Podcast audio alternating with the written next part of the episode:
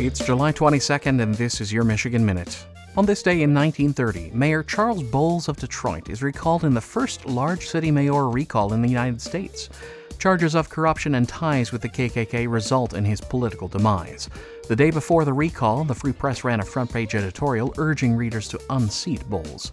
After the recall, the paper called it, quote, the most remarkable political happening in the history of the city, possibly the most remarkable one in the history of any great American municipality. And on this day in 1911, the very first Boy Scouts boarded a steamship and headed into the wilderness.